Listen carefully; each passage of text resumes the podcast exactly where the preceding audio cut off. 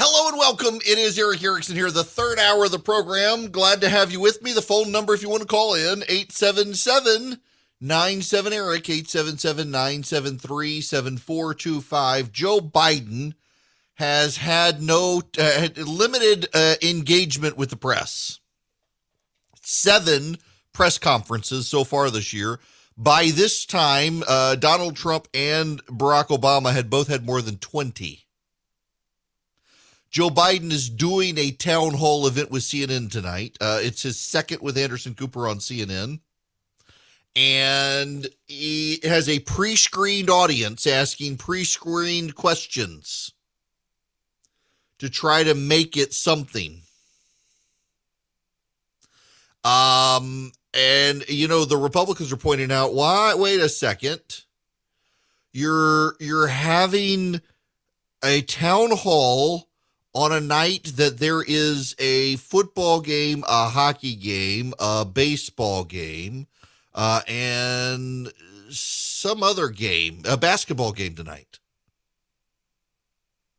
You're having it on a night when Americans will be watching a sporting event of some kind, really?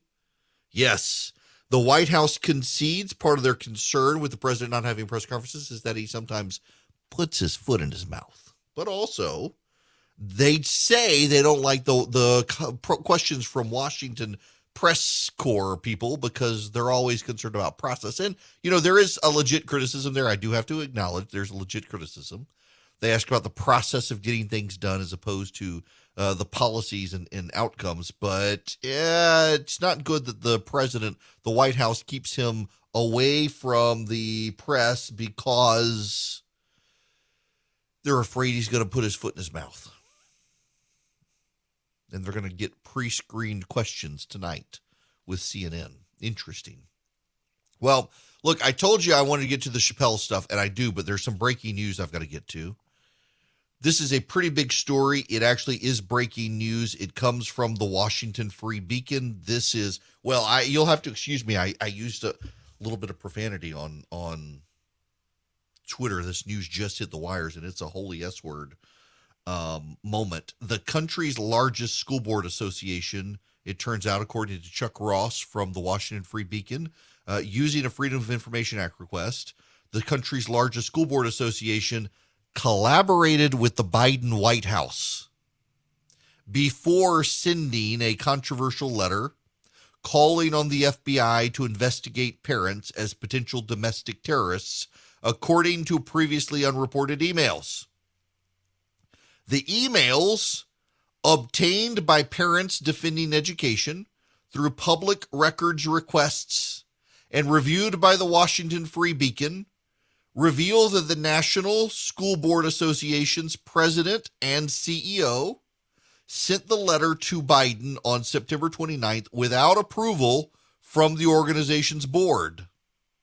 The letter said that the acts of some parents at school board meetings across the country could be considered a form of domestic terrorism and hate crimes.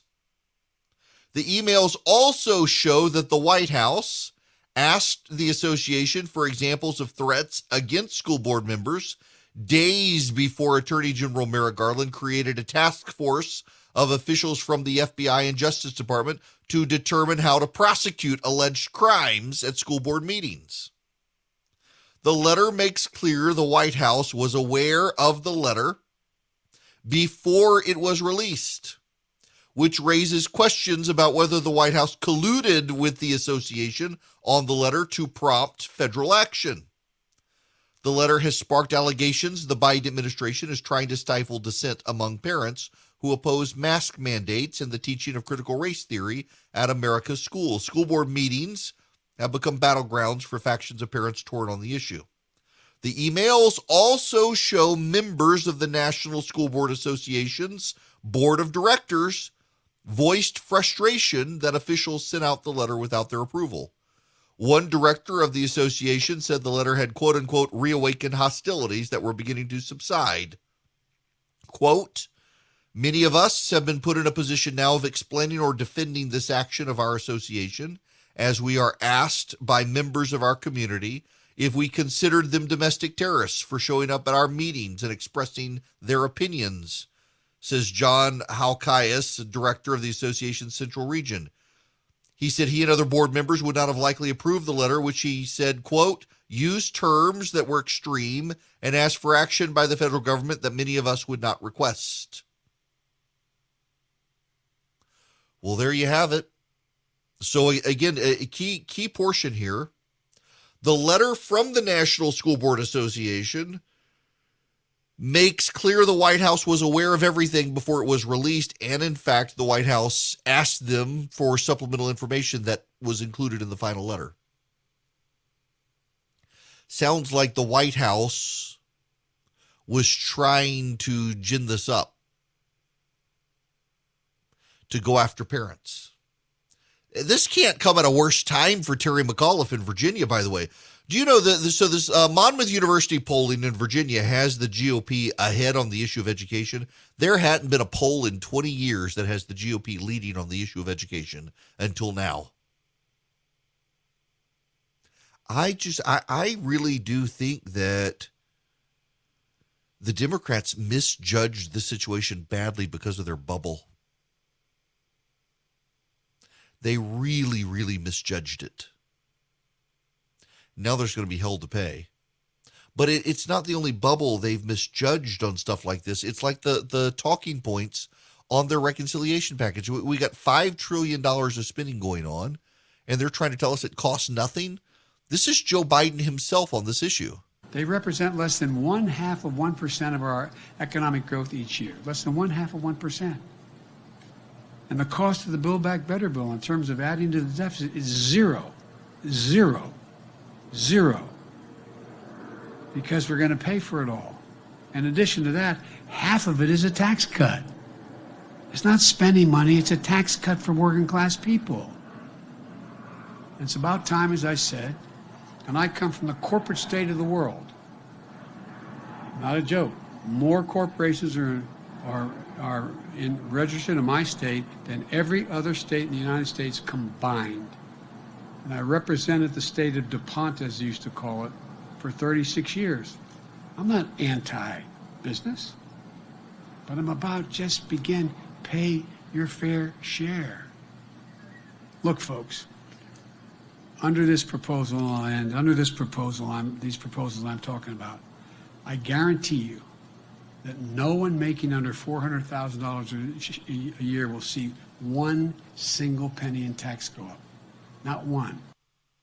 Right. But so now their tax cuts, his proposal is a tax cut. I thought tax cuts added to the deficit. That's what the Democrats say when Republicans offer tax cuts. Somehow this is going to be paid for and a tax cut, and it's going to cost nothing. None of that makes sense.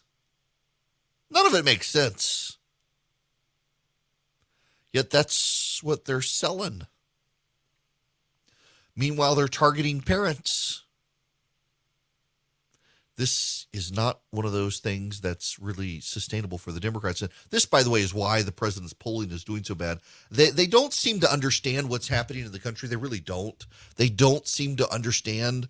They don't relate to parents. They don't relate to parents struggling during this season right now with after lockdowns and everything else. They just don't. This is, it's not a good setup for them.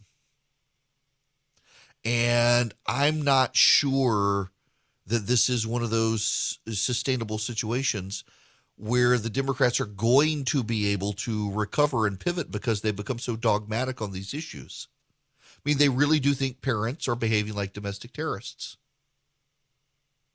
They really do think that parents are somehow incapable of addressing what they want their kids to learn.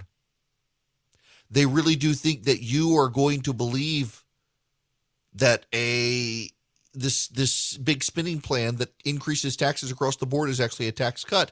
And they're allowing the IRS to invade your bank account and your Venmo account to find out what's going on. Senator John Kennedy is leading a group of senators against this issue. Whether it's $600 or $10,000, under this proposal the intimate financial details of everyone in this room. At a minimum of every American who has a job will be turned over on a daily basis to the IRS. But this stuff is crazy. President Xi would be proud. President Xi would be proud. He sure would. How do you listen? This happens oftentimes to the party in power, more so for the Democrats of late, because the media is in their bubble with them, and so they think they're getting the reality of what's happening on the ground because so many members of the media are in the bubble with them. They think these things are good ideas. They think they're good. They think inflation's transitory. Jim Cramer sounding the alarm. Inflation is much worse than we thought. I keep hoping the capacity will come on and make it so that it's not as bad, but it just can't seem to come on as fast enough. I mean, for instance, I was going with my friend Frank Mitch, who's got his own firm about chemicals, and it's just unbelievable. Fermium's using numbers that are just astounding and makes you feel like that Procter is not going to be able to get out. Inflation is more than transitory. It's getting worse, and the Democrats can't even concede that as well. These are why the Democrats are headed into what could be a blowout in 2022. I will tell you the only thing that will probably keep the Democrats from really being crushed in 2022 is the Republicans. There are still a number of people out there who in the grassroots who think that unless you can expose an election fraud that does not exist from 2020, there's no reason to even fight for 2022.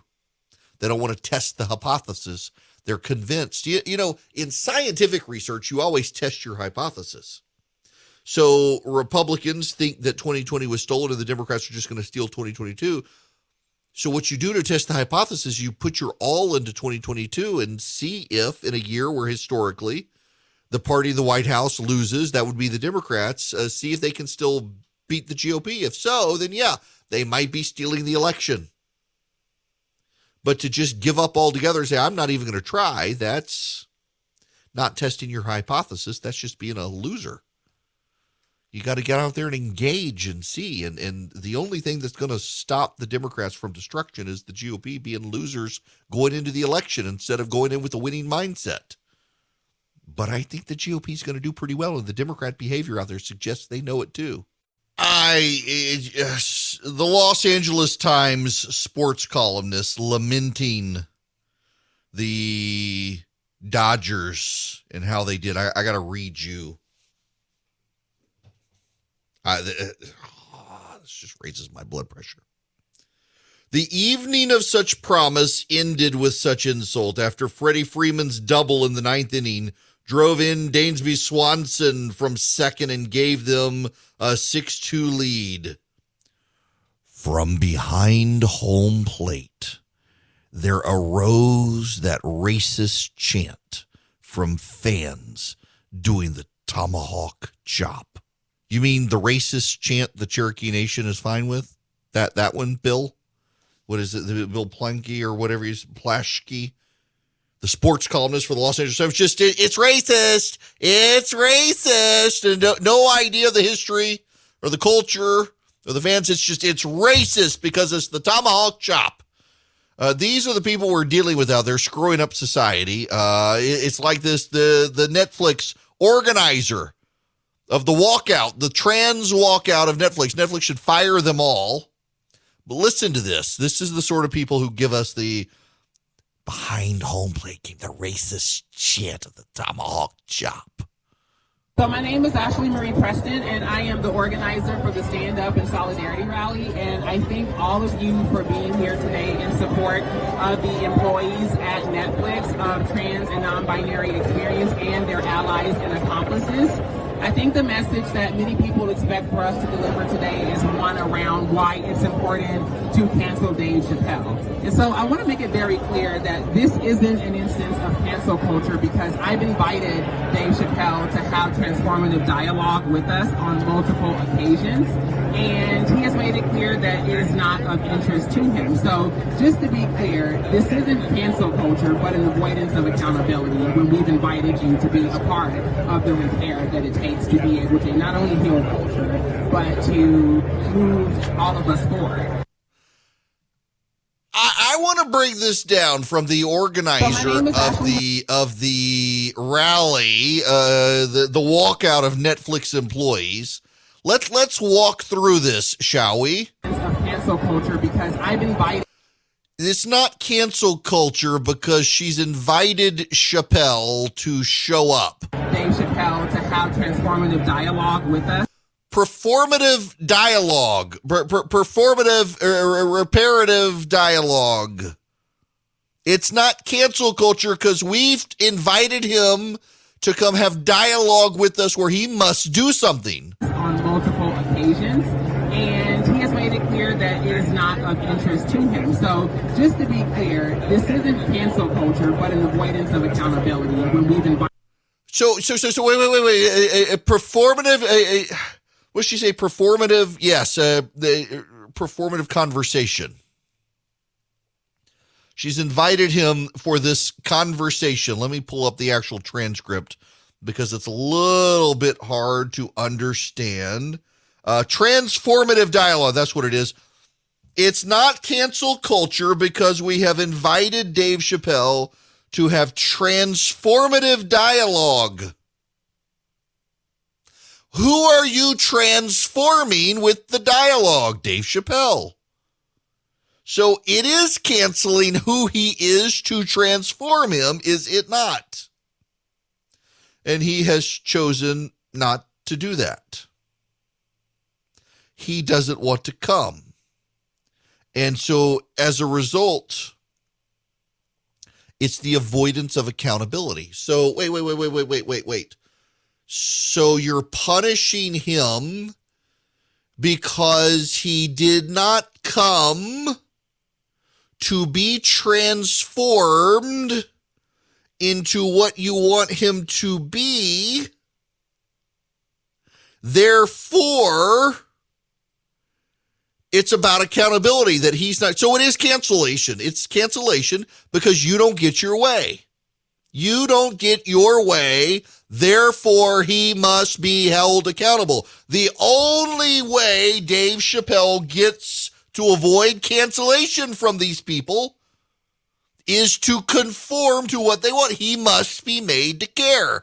Dave Chappelle must be made to care. That's cancel culture. That he's got to be punished for not converting to their cause through transformative dialogue. You've been invited to be part of the repair.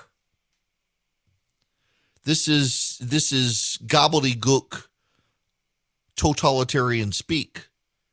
For yes, he must be punished for not converting to our cause. He does not care the way we wish him to, therefore he must be punished. That is cancel culture, and they can deny it all they want. Notice the word salad that comes with this. Transformative dialogue, accountability, to repair. What? Repair, you mean not repair, but censor him. Wow. Hello there, it is Eric Erickson. Welcome to the program. The phone number is 877-973-7425 if you want to be on this here program. I want to shift gears fairly dramatically. Well, I don't know that it's that dramatic, but I read in my local newspaper today about a local business is closing its doors. It's called Homestead Bakery. It opened, and I was a little bit frustrated with them, to be honest with you, when they first opened because they had a menu. So one of my favorite things to eat dessert-wise is a chocolate eclair. I remember the very first time I ever had one. I was a kid in Paris, stuck at the airport in Paris, which is a terrible airport. But they had chocolate eclairs. And it was incredible. I love them. And I went to this Homestead Bakery. They promised to make homemade chocolate eclairs, and they didn't. It was on the menu, but they said it was aspirational. They hoped to get there. They were just starting up. It's like, so I have over time, I've learned when a new store opens, when a restaurant in particular opens, give them some time and go back. Show them a little grace. They're working out the kinks, particularly right now in this environment. They're working out the kinks. Give them a little bit of time and go back. And I did, and they had very good gumbo. I got a sandwich, and they did have the chocolate eclairs, and they were good. And they've been in business 11 months, and now they're closing. In November of 2019, a fire destroyed their home. They lived in northern Idaho. They moved after the fire destroyed their home in Idaho. They moved to middle Georgia, and they decided they were going to set up this bakery and coffee shop. And the husband did a lot of the baking. The wife ran the front of the store, and they held on for 11 months. And now they got to shut down. The cost of goods, issues with suppliers, and the economy had a lot to do with it. Good people, very nice people. The eclairs actually were great. So they're closing their doors. They closed their doors yesterday. How many other businesses are in their boat? How many lives are being ruined because of our economic situation? How many won't have a radio show host talk about them or name check them? How many are out there begging for attention and can't get it? And how frustrating it must be for the government to say, well, people's incomes are coming up, so they're spending so much more. Because that's the Biden administration. Jen Psaki and Pete Buttigieg have both said this. By the way, so I was listening to a program the other day, and they pointed out, while Pete Buttigieg was on his paternity leave, you know what he was doing? Some filmmaker made a movie about Pete Buttigieg's historic run for the presidency, the first gay man in the Democratic primary to get that far, and the premiere was in Chicago. And guess what? Pete Buttigieg was seen by himself, left the kids at home, and that's what he was doing while he was on paternity leave. He was going off on tour for the movie coming out. He was in Chicago for its premiere. People saw him there. Notice how the mainstream media has not really covered that aspect of it. But it's true. That's what he was doing. Leaving behind his job, his responsibilities, his family. And how many businesses are going to close because Pete Buttigieg wasn't on the job? The honest answer is none. I mean, their businesses are going to close, but not because Pete Buttigieg was there or not. He's clearly not up to the job and ineffectual, given that no one noticed he was gone for 2 months. But so many lives have been ruined by this pandemic. So many people have lost lives, lost loved ones. Kids have been set back. Kids are not progressing. Some kids are not developing the way they should develop, because they're interacting with other people with masks on. And then you've got these small businesses, mom and pop shops, and they just close up one day. They're no longer there because of the pandemic. They're not alone. There are a lot of restaurants and small businesses that are having this happen to them. And you can't keep everything in power. You can't keep every business going. You can't. None of us have the money to do it. I remember during the pandemic, during lockdown, I was paying for haircuts that I would never get just to keep my barbershop open and to help the guys who worked in the barbershop. The housekeepers couldn't come, and we were paying the housekeepers every week, even though the housekeepers couldn't come, just to make sure they could keep going. We had the ability. God blessed us. We were trying to be a blessing to other people. It's what you're supposed to do, I think. But at some point as well, government policy comes in, and government policy is at play. And a lot of these businesses are closing, not so much because of the pandemic, but because of the government's response to the pandemic. And we're 2 years into this thing, and the government seems to be insistent on still doing things that no longer work or no longer apply, like at this point, masks in schools, masks in public. Not in at this point. I mean, the signal for people to get vaccinated is get vaccinated and then go be shut back in your house and keep your mask on. So why get vaccinated? That's what we were doing before. The government bureaucrats can't get it right. And, you know, I really follow along with me here, please. It's a little bit repetitive from what I've said already, but I think it's really necessary. I don't think, and I know some of you do, I don't think this is about government bureaucrats wanting to control us. Hear me out on this, y'all. This isn't about, and there's this theory on the right that they want to keep the pandemic going because they want to keep controlling us. I don't think that's right. And in fact, I think that actually misses what's happening here.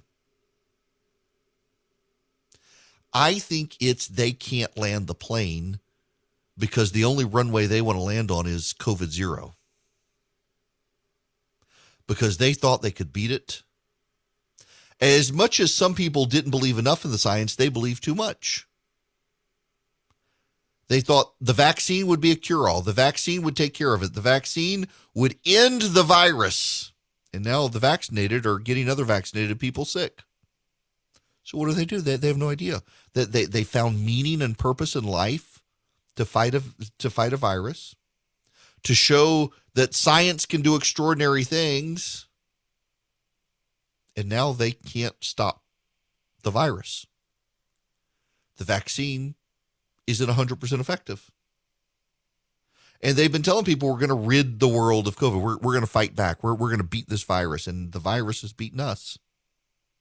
And adaptability and living with the virus was never something they had in their head. It was never something they thought about. It was never something they wanted to do or have us do. And so they can't come to terms with that fact. The only runway they want to land the pandemic plane, and the only runway they want to land on is the one that has no COVID, and they can't get there now. And in their mind now, because of what they've said for over a year, we're going to beat this thing. We're going to annihilate. We're going to get rid of this virus. We're going to eradicate it. We're going to save ourselves from it. If they land the plane anywhere else, they consider it a crash, a failure on their part. And they're the heroes, and they can't let anyone down. They can't let themselves down. It's not about controlling our lives. It's that they never contemplated a world in which COVID stayed around, and now that it's clear it's never going away, they don't know what to do, except everything they've been doing. And they can't think anew about what to do. And as some voices come up and say we should do different, they're relying on, for example, social media outlets to censor them.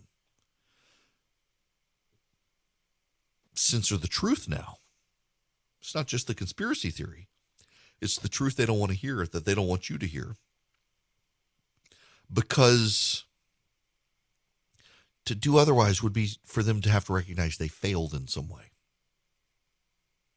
And their credibility is shot. They're actually making the situation worse now, and they're hurting their credibility even more now, and they don't understand it. This was never about their control of you and me, as some of you thought. This was about their pride. This was about their humility. This was about their ability to change course and change minds.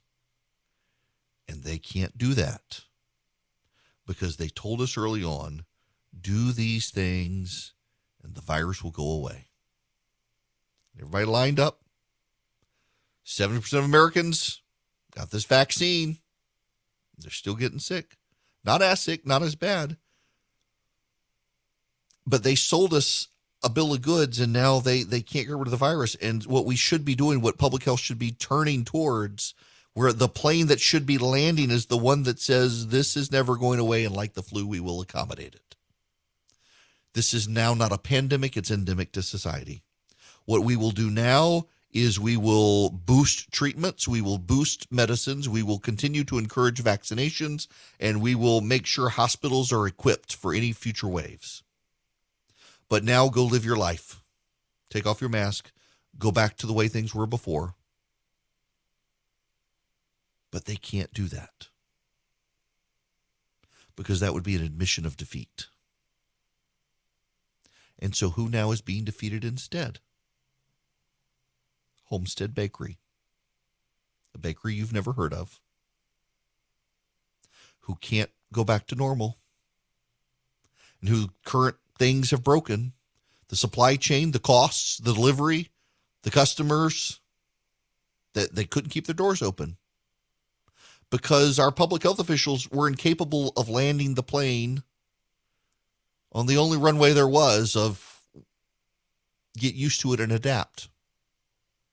The only plane they wanted, the only runway they wanted to land on was COVID zero, and it's not there. The plane's never going to reach that destination. So the result is, you know, if a plane stays in the air flying to a destination it will never reach, it's going to fall out of the sky. And that's what we're seeing happen. It didn't have to be that way. Perfectly good runway to land on. The one that says it's going to be here, it's endemic, just get used to it, live with it like we do the flu. Nope, can't land there. So much of our government these days is they want to land on a specific runway. They're never going to get it, and they can't bring themselves to land on the other because they admit then they can't reach the destination they charted. It's like the environmentalists. They can't adapt to climate change. They can't adapt to society. They can't adapt to what's going on. They'll never land on the runway they want to land on. They're going to let the plane fall out of the sky. And the little guy and the small business, the mom and pop shop, they're the ones that get hurt. Let me play you two clips about it. Well, no, I'm going to save those for commercial break. Let me tell you about Patriot Mobile first. You know, conservatives are in a fight coming up in 2022 because the left, I don't know if you've seen the fundraising numbers, they're way more well-funded than we are. One of the companies out there that you can do business with that's actually contributing to our side's cause and helping our side fundraise and taking a portion of their profits to help, it's called Patriot Mobile. They give to the conservative movement, to the pro-life cause, to the Second Amendment cause. You doing business with them generates their profits from which they then take and fund the cause along with you, compounding your money. And they're good people. They got 100% U.S.-based customer service, and they've got great coverage. Just go to patriotmobile.com. You can see their coverage map. And they give you discounts. If you're a first responder, a veteran, if you've got a big family, if you're an NRA member, you get a discount. And you get free activation with my name, Eric. What you do is you go to patriotmobile.com/Eric. patriotmobile.com/ERICK, or you call them 972-PATRIOT. Tell them I sent you, get that free activation. Do business with a good business that shares your values and gives you great service in return. Hi there, it is Eric Erickson here. The phone number is 877-973-7425. I got to play you these two clips. Between the inability to change and the ability to take the data for what it is and change one's mind. I want you to listen first to the Surgeon General of the United States for Joe Biden. Well, it's a really good question. You know, the CDC has guidance currently that says that even if you are vaccinated, you do need to wear a mask, and that will likely be the case for children until the CDC changes it. But here's what we have to remember. When our children get vaccinated, several things happen. Number one, we have the mental peace of mind and comfort of knowing that their risk of bad outcomes with COVID just dropped significantly. The second thing to know is it reduces the pressure to quarantine kids once they are exposed to the virus. We know that if you have somebody in the classroom who's exposed, but if you're vaccinated, your chances of actually getting sick are much, much less. But finally, you know, I think many parents will likely feel more comfortable where their kids engaging in activities like sports and getting together with friends for birthday parties if they know that all the children are vaccinated. I'll just tell you this, John. I've got kids in school. The schools have had to bend over backward to figure out how to make things safe during this time. We've had administrators who have practically earned their MPHs and Masters in Public Health trying to figure out everything. They've had a lot of support from the CDC, funding from the federal government. That is great. But I'll tell you, many of them are just eager for the day when all of their kids are vaccinated, because they know that will dramatically reduce risk and improve people's peace of mind. So now they're pushing vaccines for kids.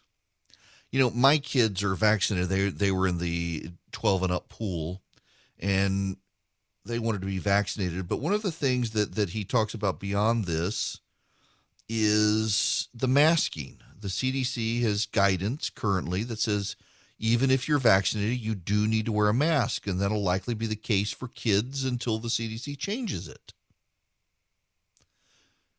Masks, the CDC says. Well, now here's the Surgeon General of Florida. Listen to him.